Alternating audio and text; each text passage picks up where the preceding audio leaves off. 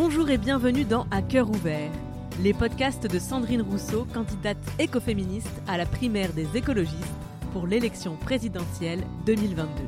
Il n'y a qu'un siège de président ou de présidente de la République française, mais l'exercice du pouvoir n'a pas à être solitaire. Sandrine Rousseau l'envisage comme un exercice collectif, à l'écoute des expertes, des experts, des citoyennes et des citoyens engagés pour construire ensemble une nouvelle République. Vous écoutez à cœur ouvert, des conversations entre Sandrine Rousseau et ses invités. Pour réagir à l'émission, rendez-vous sur sandrinerousseau.fr, écrivez-nous pour nous partager vos réactions, vos questions, et si le cœur vous en dit, rejoignez-nous. Bonjour Muriel Aubrier. Bonjour Sandrine. Alors, tu es membre de la commission animale d'Europe Écologie Les Verts et tu es référente sur l'expérimentation animale. Et par ailleurs, tu es présidente d'une association qui s'appelle Transscience, qui a été fondée en février 2020 et qui s'intéresse à la condition animale dans les expérimentations scientifiques. Et c'est de cela dont on va parler aujourd'hui. Comment aujourd'hui se déroule l'expérimentation sur les animaux dans les laboratoires de recherche et les laboratoires euh, euh, aussi d'entreprises privées euh, pour, par exemple, la cosmétique et comment on pourrait imaginer réformer cette expérimentation pour respecter les animaux, leur vie, leur sensibilité. Bienvenue Muriel, est-ce que tu veux ajouter quelque chose à cette présentation? Euh, oui, je veux bien. Alors, euh, c'est simplement pour revenir sur euh, l'objet de l'association, qui est d'ailleurs plutôt un groupe de travail. Hein. Ce n'est pas une association d'adhérents, on va dire. C'est un groupe de travail qui réunit un certain nombre de, d'experts, de personnes compétentes dans les domaines juridiques, scientifiques, philosophiques, etc. Et par ailleurs, par rapport à ce que tu disais sur le fait de, prendre en compte le sort euh, des animaux utilisés à des fins scientifiques. Alors bien évidemment, c'est l'un de nos objets, euh, mais euh, en fait, notre finalité, c'est de voir comment accompagner la transition vers une recherche non animale. Donc c'est à la fois bien évidemment d'essayer d'améliorer autant que possible le sort des animaux qui sont encore utilisés et d'envisager toutes les alors d'envisager les freins les limites qui empêchent euh, d'accélérer le processus vers la transition, euh, enfin vers une recherche non animale, et puis de, voir quels sont les, moyens, les leviers pour accélérer cette transition. Alors, euh, moi qui suis chercheuse, ça m'intéresse beaucoup d'échanger avec toi sur cette question parce qu'on sait que dans la recherche, c'est très sensible. Hein, et, donc, on va essayer de poser les choses pour euh, aller vers un débat serein sur la question. Alors déjà, peut-être qu'on pourrait commencer par ça. Le constat aujourd'hui, euh, quel est-il? Comment se déroule aujourd'hui l'expérimentation sur les animaux? Alors, est-ce que il est pertinent peut-être que je déjà que je fixe un peu le cadre général? Alors, il y a d'abord un, un cadre juridique, enfin un cadre réglementaire euh, qui euh, donc encadre l'expérimentation animale. Alors ce cadre, il est d'abord européen. Donc il s'agit d'une directive qui a été euh, votée par le Parlement européen en 2010 et qui est relative donc à la protection normalement des enfin je dis normalement on verra pourquoi je, je mets cette parenthèse donc pour la protection des animaux utilisés à des fins scientifiques et également euh, qui, euh, c'est très important de le signaler, qui dans, ces, dans un des considérants euh, indique que cette directive représente un pas important, une étape importante vers l'objectif final, l'objectif final étant le remplacement total des animaux vivants dans la recherche. Donc ça, c'est quelque chose qui est déjà fixé dans la directive. Euh, ensuite, euh, bah, cette directive, elle a été transposée en droit français hein, dans, un, dans un décret euh, qui a été publié en, en, 2013 et quatre arrêtés ministériels. Donc ça, c'est pour la transposition en droit français. Alors, en ce qui concerne peut-être auquel cas, pour rester dans les généralités, enfin, je pense que ça peut être intéressant quand même de donner quelques chiffres. oui, vas-y, vas-y. Alors donc, euh, au niveau de la France, euh, on a euh, en 2019, ce sont les dernières statistiques publiées pour l'instant, en France, on a 1 865 403 animaux précisément qui ont été utilisés à des fins scientifiques. je précise, parce que c'est quand même important, que la France en 2019 était donc le troisième pays consommateur. Hein.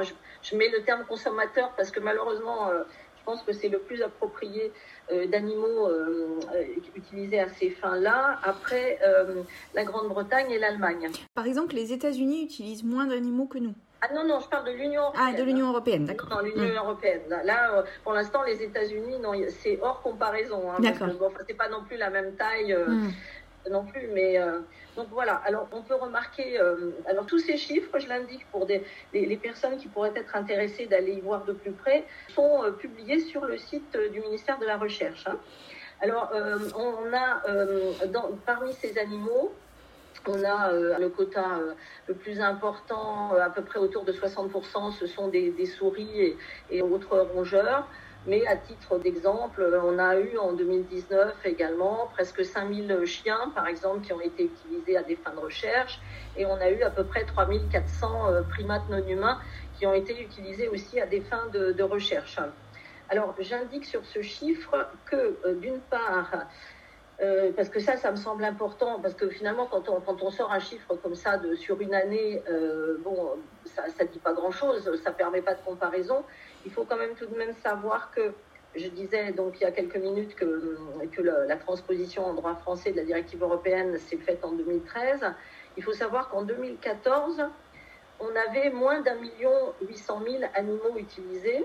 Il y a eu une remontée en 2015, 1 million 900 000. Mais euh, ce que je voulais dire par là, c'est que, y compris depuis le vote de la directive, son application dans les États membres, on voit qu'en France et dans la plupart des États membres, en fait, le nombre d'animaux reste stable. D'accord. Hein, c'est-à-dire tantôt il y a plus 1%, tantôt il y a moins 0,5%, tantôt.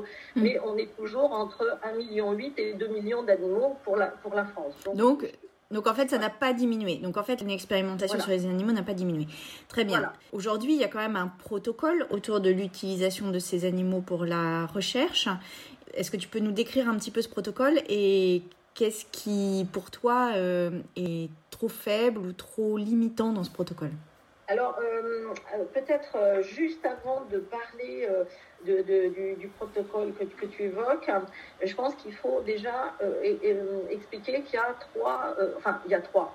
Il y a quatre domaines principaux d'utilisation des animaux, pour savoir, parce que finalement, les protocoles ne sont pas forcément. Enfin, bon, il y a des protocoles communs et d'autres qui ne le sont pas. C'est d'une part la recherche fondamentale, donc, euh, pour euh, les personnes qui ne le sauraient pas, bon, la recherche fondamentale, c'est une recherche qui a pour but d'accroître la connaissance euh, sur les fonctionnements du, vivant. Donc, il n'y a pas de finalité spécialement médicale, de santé, etc. C'est juste de l'accroissement de connaissances. ensuite, la recherche appliquée qui, elle, alors la recherche fondamentale, en 2019, ça représentait plus de 40% du nombre d'animaux utilisés. Hein.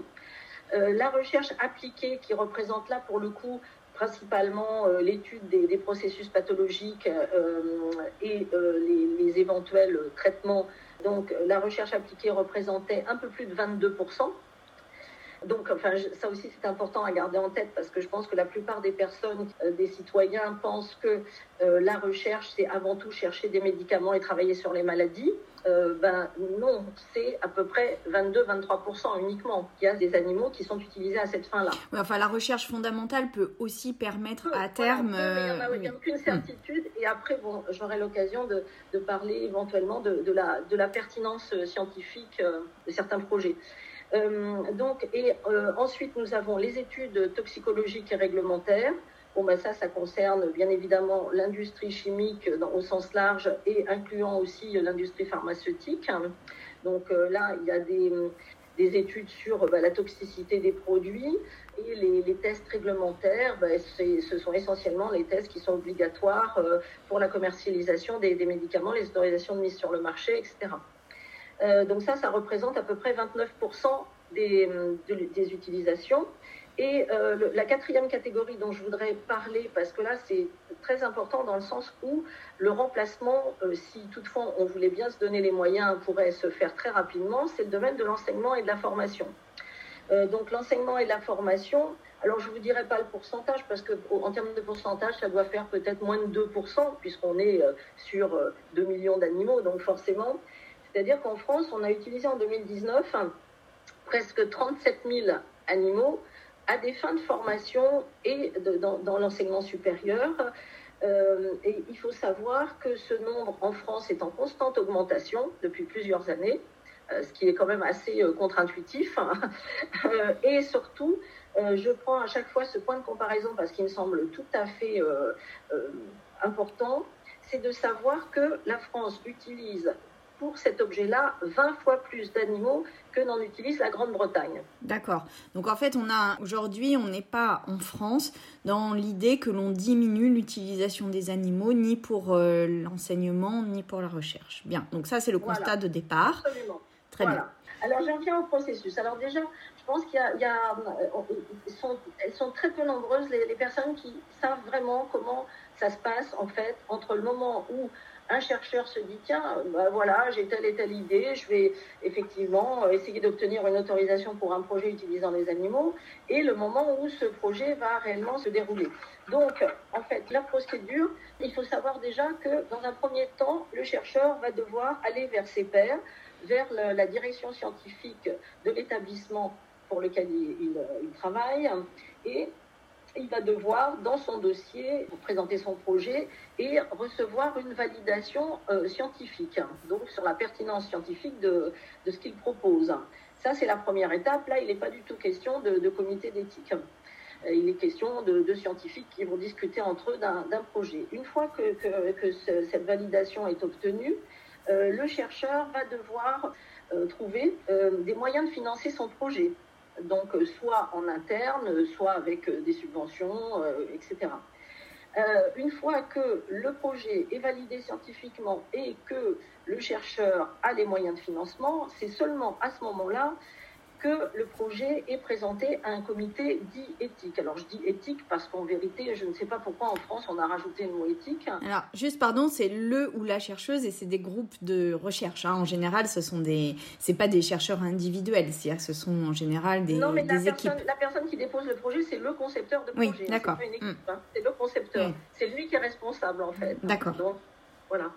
Donc le concepteur, je vais dire à chaque fois le concepteur de projet, comme ça ce sera plus ouais, super. clair. Hein donc le concepteur de projet, alors il peut y avoir effectivement une co-conception, hein, il peut y avoir deux personnes qui, qui, mm. co-signent la demande, mais ensuite donc ce, ce, ce, projet va donc être présenté devant un comité. Donc je, je répète, hein, il n'y a qu'en France où on parle de comité d'éthique. En fait, dans la réglementation européenne, il s'agit euh, d'instances qui sont chargées d'évaluer les projets. Point. Mmh. Alors ce comité d'éthique, on va déjà commencer par dire, ben, euh, bon, très bien, parfait. Alors on a, comment est-il euh, ben, Il est composé peut-être par des gens qui s'y connaissent en éthique, euh, par la société civile, etc.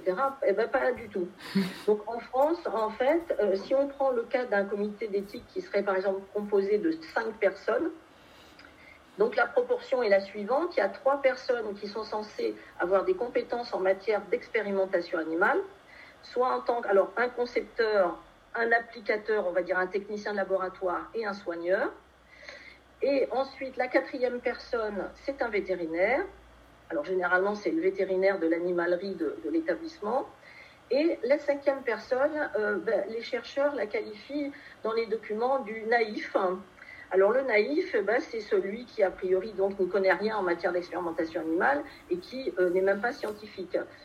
Donc les postes d'ailleurs ne sont pas toujours pourvus, euh, mais ça veut dire que c'est soit un représentant d'une association de protection animale qui n'est pas forcément compétent en la matière, euh, soit carrément euh, le beau-frère ou la cousine euh, de quelqu'un qui est de l'équipe de recherche. Enfin, il n'y a aucun critère. Voilà.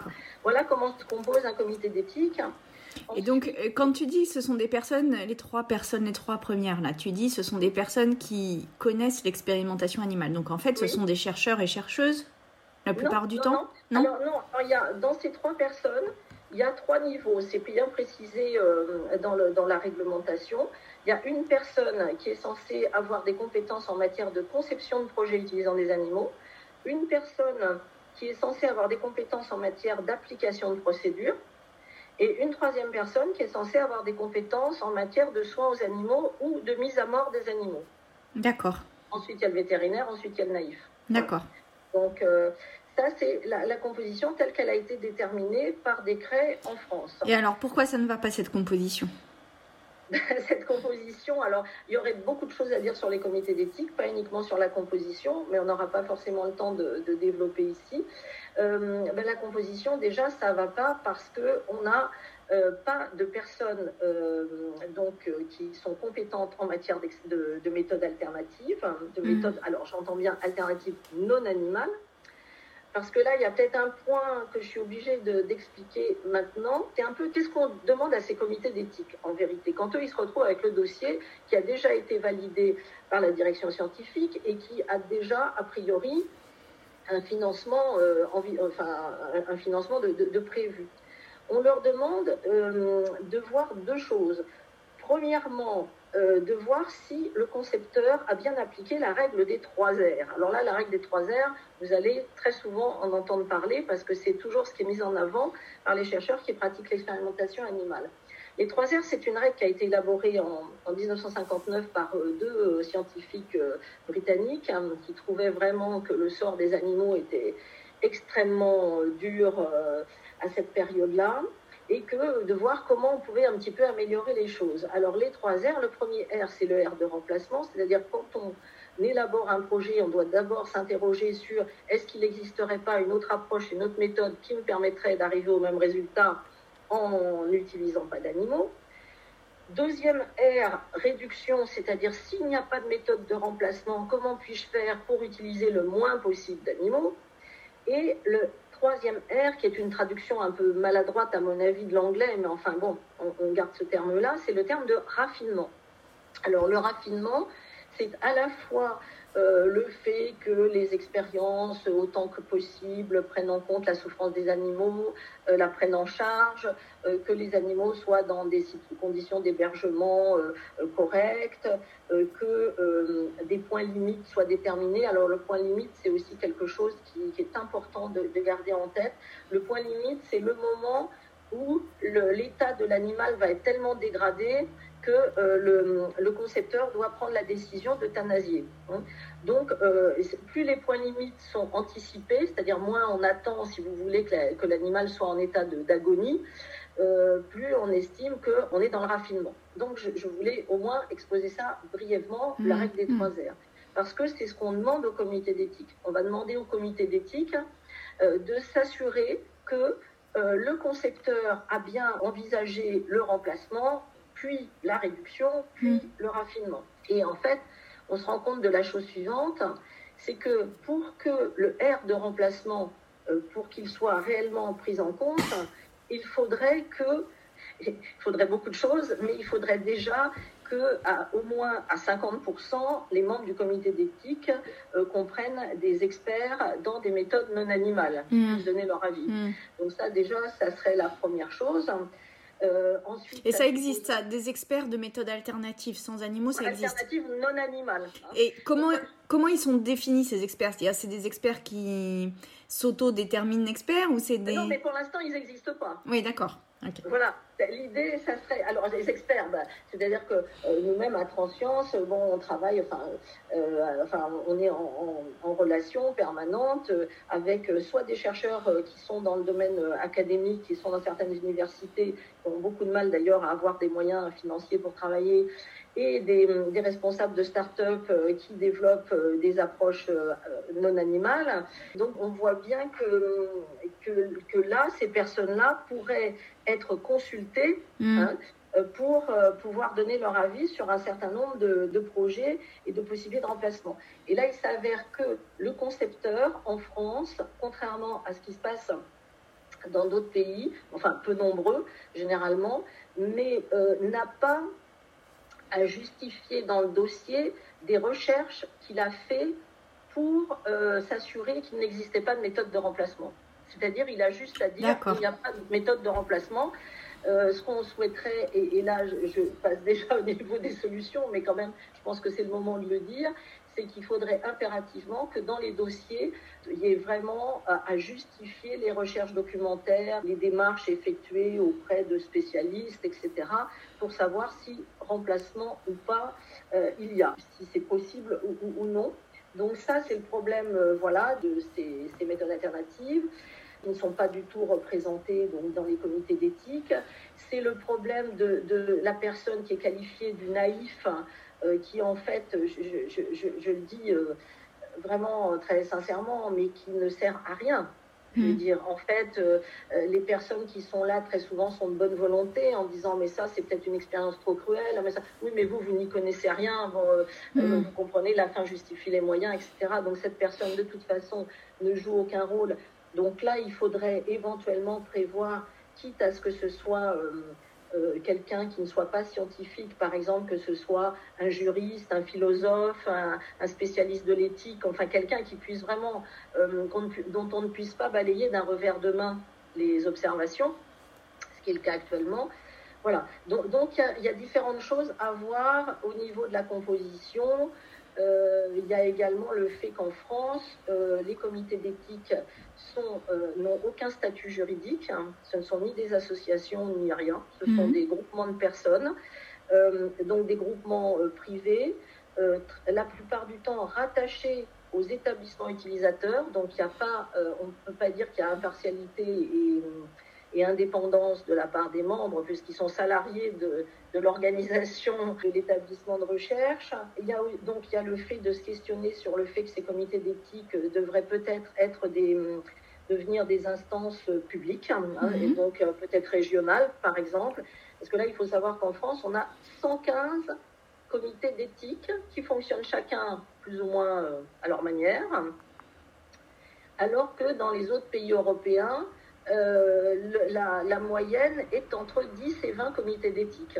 D'accord. Et dans les autres pays, ils dépendent de qui ces comités d'éthique? Alors il y a, y a, alors il y a des comités d'éthique où euh, ce sont des instances. Enfin, d'ailleurs, ça s'appelle pas comité d'éthique dans les autres pays. Ça mhm. s'appelle instance euh, autorité compétente pour l'évaluation des projets. Donc ces autorités, ben, pour, dans certains cas, sont effectivement de nature privée et publique, parfois uniquement publique. Parfois même, il y a une seule instance dans le pays qui s'occupe de l'ensemble des projets. Euh, L'intérêt, c'est que quand on réduit le nombre euh, des instances d'évaluation, on peut aussi mettre beaucoup plus de moyens. Mm. C'est-à-dire qu'on pourrait imaginer, c'est pour ça que moi, je, enfin moi, pas moi en tant que personne, on y a réfléchi collectivement, euh, l'idée, ce serait peut-être qu'une dimension régionale pourrait être assez intéressante, c'est-à-dire un centre régional d'études des projets, parce que là, on pourrait vraiment travailler avec des gens qui aient des compétences, où il y ait une base de données, où on puisse comparer, etc.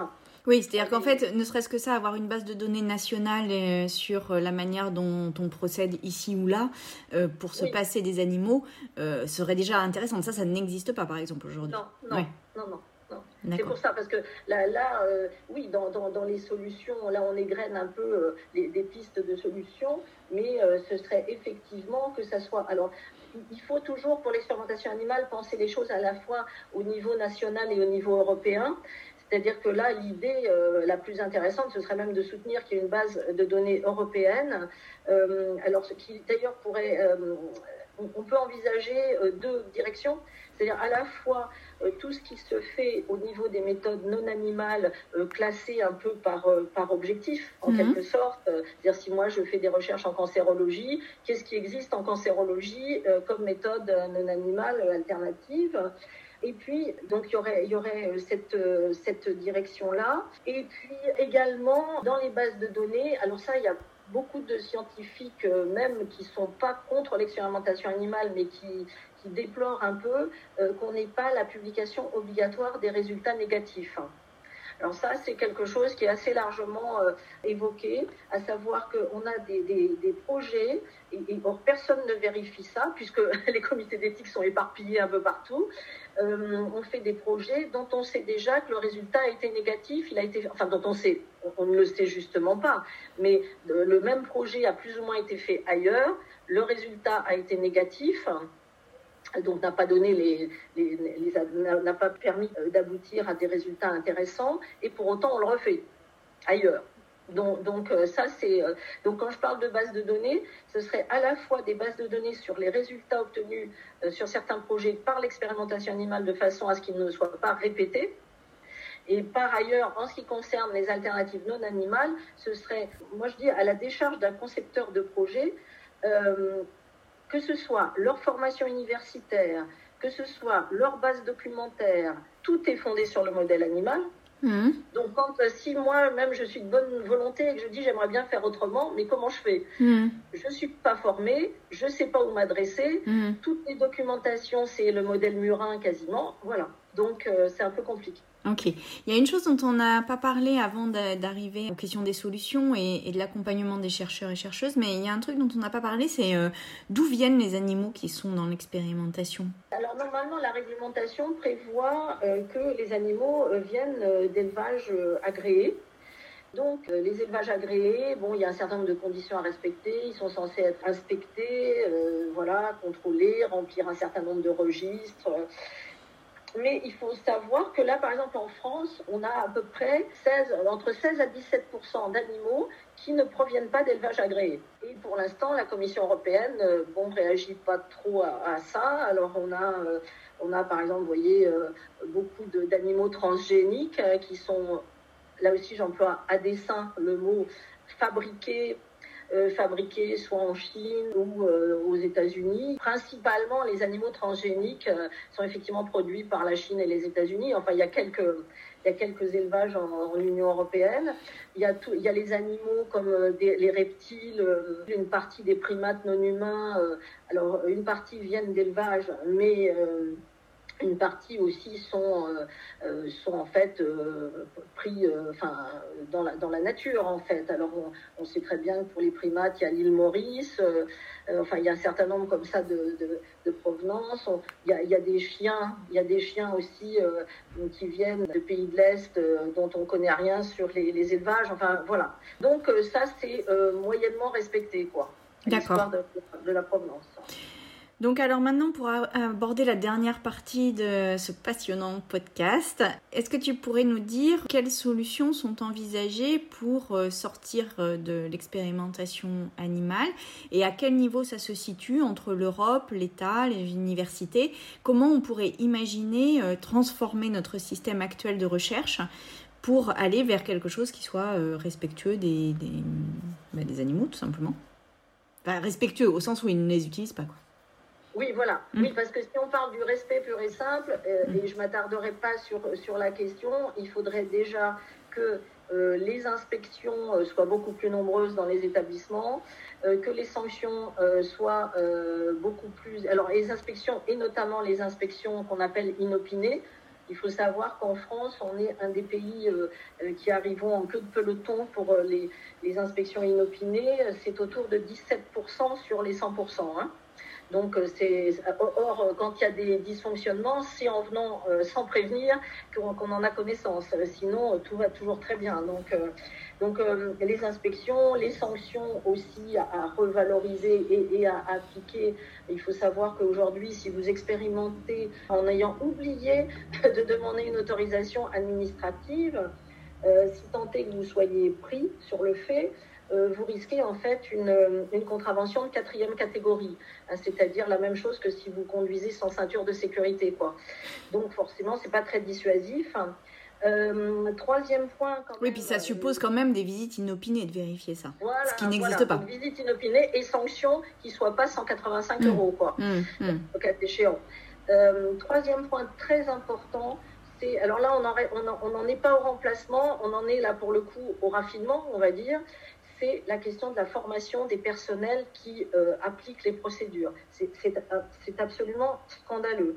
Je veux dire, là, je le dis vraiment euh, euh, très ouvertement, pour être applicateur de procédures, il n'y a aucun prérequis. Hein, c'est-à-dire, vous avez pu faire un, CAP de coiffure, vous pouvez être applicateur. Alors, j'ai rien du tout contre les coiffeurs. Donc la formation, euh, là, je pense que ça vaut le coup quand même de, savoir qu'un applicateur de procédure, formation pratique avant de faire des prélèvements, des injections, des sutures, etc., 32 euh, heures de formation. Voilà, euh, sans prérequis. ensuite, avec deux heures sur l'anesthésie, l'analgésie et deux heures sur la douleur. Voilà.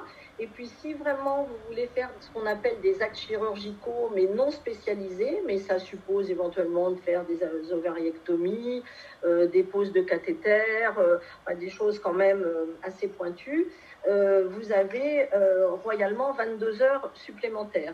Alors, je dis juste à titre de comparaison que un assistant vétérinaire qui a fait deux années de formation n'a pas le droit de faire une prise de sang à un animal. D'accord.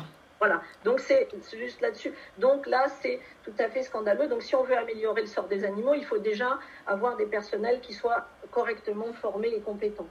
Alors pour en revenir à ta question qui était plus particulièrement tournée vers, euh, vers le, remplacement, justement, donc là, bah, effectivement, il y a, beaucoup, de, y a beaucoup de, pistes. Alors déjà, je dirais, comme j'ai commencé par la réglementation, il faut agir. Alors ça sera au niveau européen, là, pour le coup faut agir pour que la directive soit revue pour prévoir un calendrier et des échéances. Un calendrier, des hmm. échéances. Oui, parce euh, qu'aujourd'hui, dans la directive, il n'y a aucune espèce de date limite nous permettant.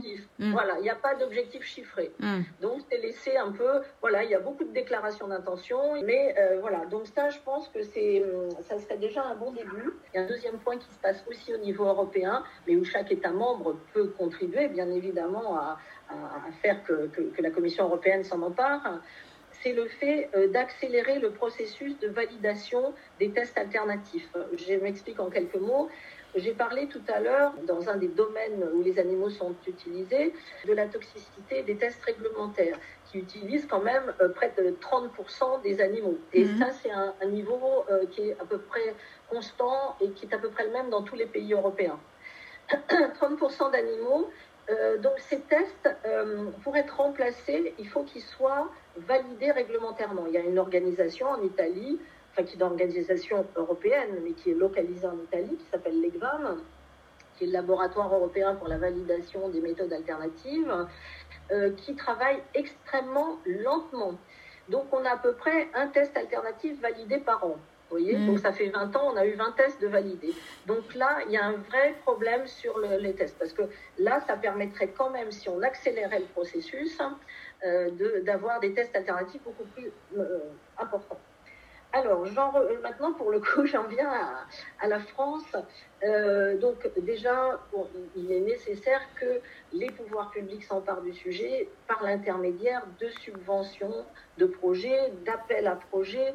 Euh, sur des méthodes qui auraient comme euh, enfin des projets qui auraient vraiment comme objet de pouvoir euh, de pouvoir remplacer l'utilisation d'animaux.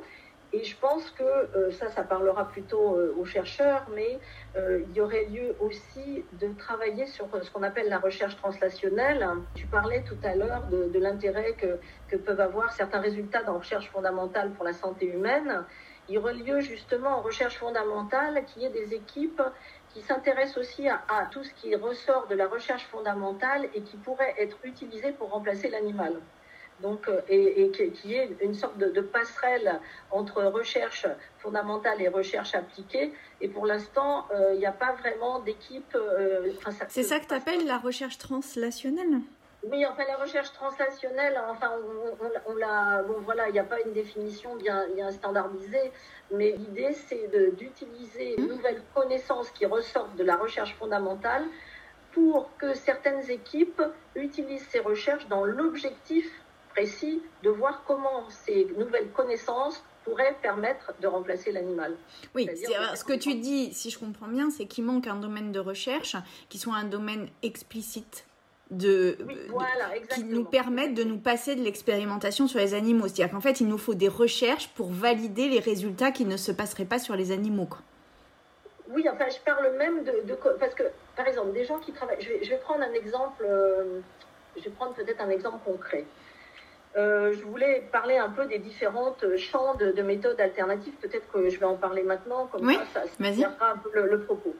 Il y a un certain nombre de, champs. La plupart des uns et des autres ont entendu parler des, méthodes in vitro, donc méthode in vitro, culture euh, de cellules, de tissus, méthode in silico, donc euh, tout ce qui est modélisation euh, mathématique, utilisation de l'informatique, des simulations, etc. après, on a encore bon, d'autres, d'autres méthodes. donc, qui sont utilisées, enfin, qu'on appelle in chimico, mais qui sont plutôt utilisées en, en toxicologie. Excuse-moi, dans le coup, j'étais partie dans mon explication et j'ai reperdu ta question. Ça. On était parti, ça m'arrive. Ma question, c'était est-ce qu'il faut un domaine de recherche fondamental qui nous permettent en fait de valider des expérimentations sans animaux? C'est-à-dire que moi, de ce que je comprends de ce que tu dis, c'est qu'en fait, on n'a pas non plus de validation des résultats parce qu'il nous manque un domaine de recherche là-dessus, quoi. Alors là, non, alors la question, c'est pas la validation, c'est vraiment la, la, translation, la transposition, c'est-à-dire à partir d'une connaissance, qu'il y ait des équipes qui se disent, bon, on a telle nouvelle connaissance sur le vivant, comment éventuellement ça pourrait ça, devenir de la recherche appliquée. D'accord, je comprends ce que tu veux dire. Ok, oui. Voilà, et l'exemple que je voulais prendre, c'est où, il y a un croisement parfois de, connaissances, c'est, euh, je pense par exemple aux, organes sur puce. Alors les organes sur puce, c'est à la fois le fruit de méthodes in vitro et euh, le, fruit de recherche euh, d'ingénieurs, d'ingénierie en industrie. Et euh, parce que les organes sur puce, pour, pour celles et ceux qui n'en auraient pas entendu parler, c'est un système où on réunit, alors j'essaie de faire simple, hein, ça sera peut-être pas tout à fait précis, mais donc on a des cultures cellulaires de différents organes. Bon, bah ça d'accord, c'est du in vitro. Et puis, à un moment donné, il y avait d'autres équipes de recherche qui n'avaient rien à voir avec les premières, celles qui faisaient des cultures de cellules et de tissus, qui euh, travaillent sur ce qu'on appelle la microfluidique. La microfluidique, c'est une approche, c'est une technique qui a été utilisée d'abord pour l'industrie, euh, pour faire circuler des, liquides dans des, dans des petits euh, canaux extrêmement, extrêmement fins, à peu près la circonférence d'un cheveu et de pallier un certain nombre de, problèmes de nature physique qui empêchaient justement la circulation des, liquides.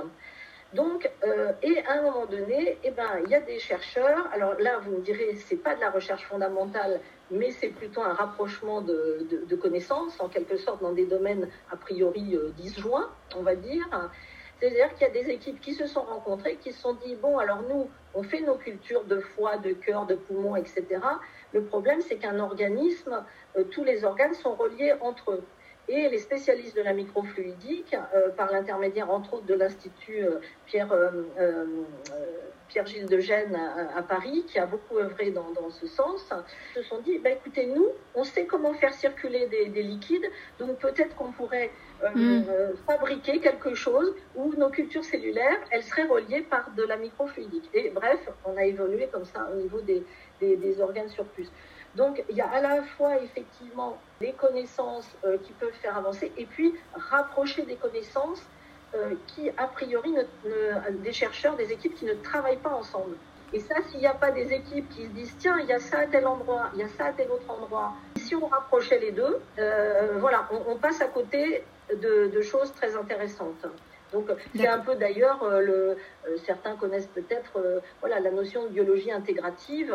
D'accord. Non mais on va pas rentrer trop dans ce niveau de détail. Voilà. Ce que j'entends, donc il y a eu le niveau européen, il y a le niveau de la recherche, il y a aussi quand même une refonte des comités d'éthique hein, et, déjà ne, ne, pas les appeler ainsi, mais refonder ces comités sur une indépendance vis-à-vis -vis des chercheurs et chercheuses et une concentration de 3, 4 ou 5 au niveau national qui permettrait d'avoir une meilleure comparaison des programmes de recherche entre eux. D'accord? Est-ce qu'il y a une dernière chose qu'on pourrait dire sur euh, la manière euh, dont on pourrait avancer dans les années qui viennent? Alors, euh, je pense que ben, si je devais peut-être, puisqu'on a, par rapport à tout ce que l'on a évoqué, je pense qu'il y a quand même un gros travail pour que les universités françaises s'impliquent dans des projets européens de recherche parce qu'il y a des projets européens très intéressants sur les alternatives. Il n'y a aucune université française alors qu'il y a des universités espagnoles, euh, euh, des Pays-Bas, etc., qui sont impliquées. Euh, donc dans, ces programmes de recherche, pour vous dire, dans les programmes sur les alternatives, les derniers programmes, on a comme, comme participants français l'INERIS pour les structures publiques et on a L'Oréal pour les structures privées. Point à la ligne. Voilà. Donc ça, c'est important. Ça serait aussi, toujours, ben, je reste sur la notion d'université, de formation, etc. Euh, alors, les équipes pluridisciplinaires, c'est-à-dire que ça, euh, il y a beaucoup de chercheurs qui, ont quand même indiqué que le problème, c'est qu'au niveau des universités, on est dans des spécialités et dans une verticalité, si on veut, alors qu'il faudrait beaucoup plus de transversalité, y compris des universités entre elles, euh, dans, des disciplines différentes. Et puis l'ouverture de filières de formation, comme je le disais à un moment donné de, de, cet échange, la plupart des, de ceux qui sont chercheurs aujourd'hui euh, n'ont été formés qu'au modèle animal. Donc mm. c'est difficile de leur demander aujourd'hui de faire autrement puisque c'est leur, leur, référence. Euh, alors on, on, on, oppose parfois euh, ah non, mais vous savez, euh, euh, dans les universités, maintenant, il y a quand même toujours une formation aux cultures cellulaires. Hmm. Alors, la, formation aux cultures cellulaires, ça dure quoi? Il y a peut-être 20 heures, je ne sais pas, à peu près, un module. Et puis, ce sont des cultures cellulaires 2D. on n'a pas, on pas du, travail. moi, quand je vois ce qui se passe dans certaines startups, enfin, je veux dire, on n'est pas à ce niveau-là de, d'expertise. il, y a, il y a effectivement des cultures maintenant euh, en 3D, il y a les organoïdes dont je vous parlais. Je, je, ne sais pas s'il y a des universités dans lesquelles on forme les futurs chercheurs euh, sur les organoïdes, ou, les organoïdes ou les organes surplus. Je ne suis pas sûre. Voilà. D'accord. Merci. Ce que je voulais préciser.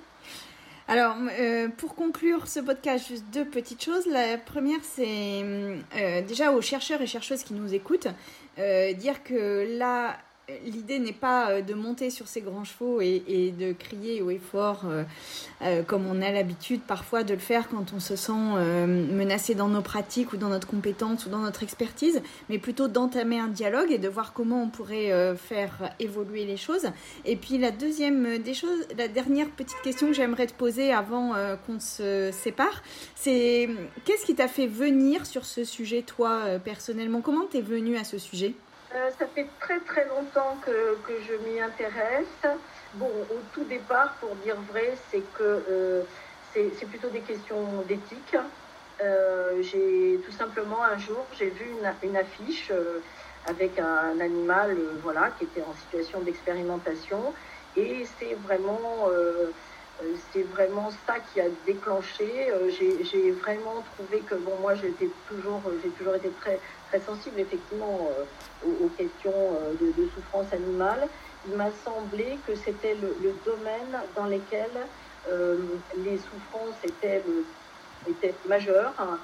Et, voilà, donc ça a été vraiment le, point de départ en fait. Et puis ensuite, bon ben voilà, j'ai avancé en, en, expertise à la fois, bon, voilà, pour pour connaître, euh, pour connaître euh, le, cadre juridique, les, moyens de remplacer et puis euh, avoir une approche qui soit plus, plus rationnelle, on va dire, et une approche un peu systémique aussi, parce que je pense que c'est ça. Enfin, la question, il faut voir qu'il y a vraiment. il y a quand même une toute petite chose, je me rends compte que j'ai pas dit et que je, vais conclure là-dessus, c'est que on ne pourra pas avancer, quoi qu'on fasse, qu'on ne se sera pas attaqué également aux groupes de lobbying qui sont très actifs. Et ces groupes de lobbying, ils sont très actifs auprès du ministère de la Recherche en France et ils sont très actifs auprès du Parlement européen également. Voilà, donc euh, ça c'est aussi très, très important. Merci. Bah, ça conclut sur la phrase que j'ai l'habitude de dire dans cette campagne maintenant, c'est qu'on reconnaît un ou une bonne écologiste au fait euh, qu'il soit ou qu'elle soit en capacité de résister au lobby. Et là, je pense que ça va quand même être l'enjeu des cinq prochaines années. Donc merci beaucoup Muriel Oubrier. Merci Sandrine et bonne continuation. Merci et euh, bah, on peut peut-être s'engager quand même à faire avancer les choses sur ce domaine comme dans beaucoup d'autres dans les cinq prochaines années. Je l'espère. Merci à toi. Merci à toi. À bientôt.